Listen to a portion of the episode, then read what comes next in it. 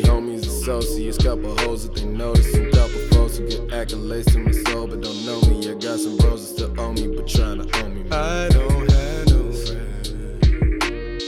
No one to comfort or console. Default to my console. The writing in silence till I get heavy. Your eyelids as if I'm totally fine, but you should know that. I don't have no friends.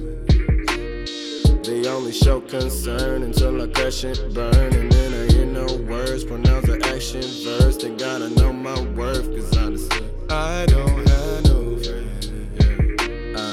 push most away when I'm vibing. Rarely be crying, but feeling the strain of trying and lying. Act like I'm thriving, but striving to motivate myself. I need some help. I don't have no friends.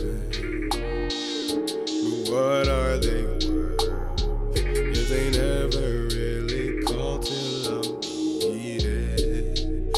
I don't have no friends. But is that what I deserve?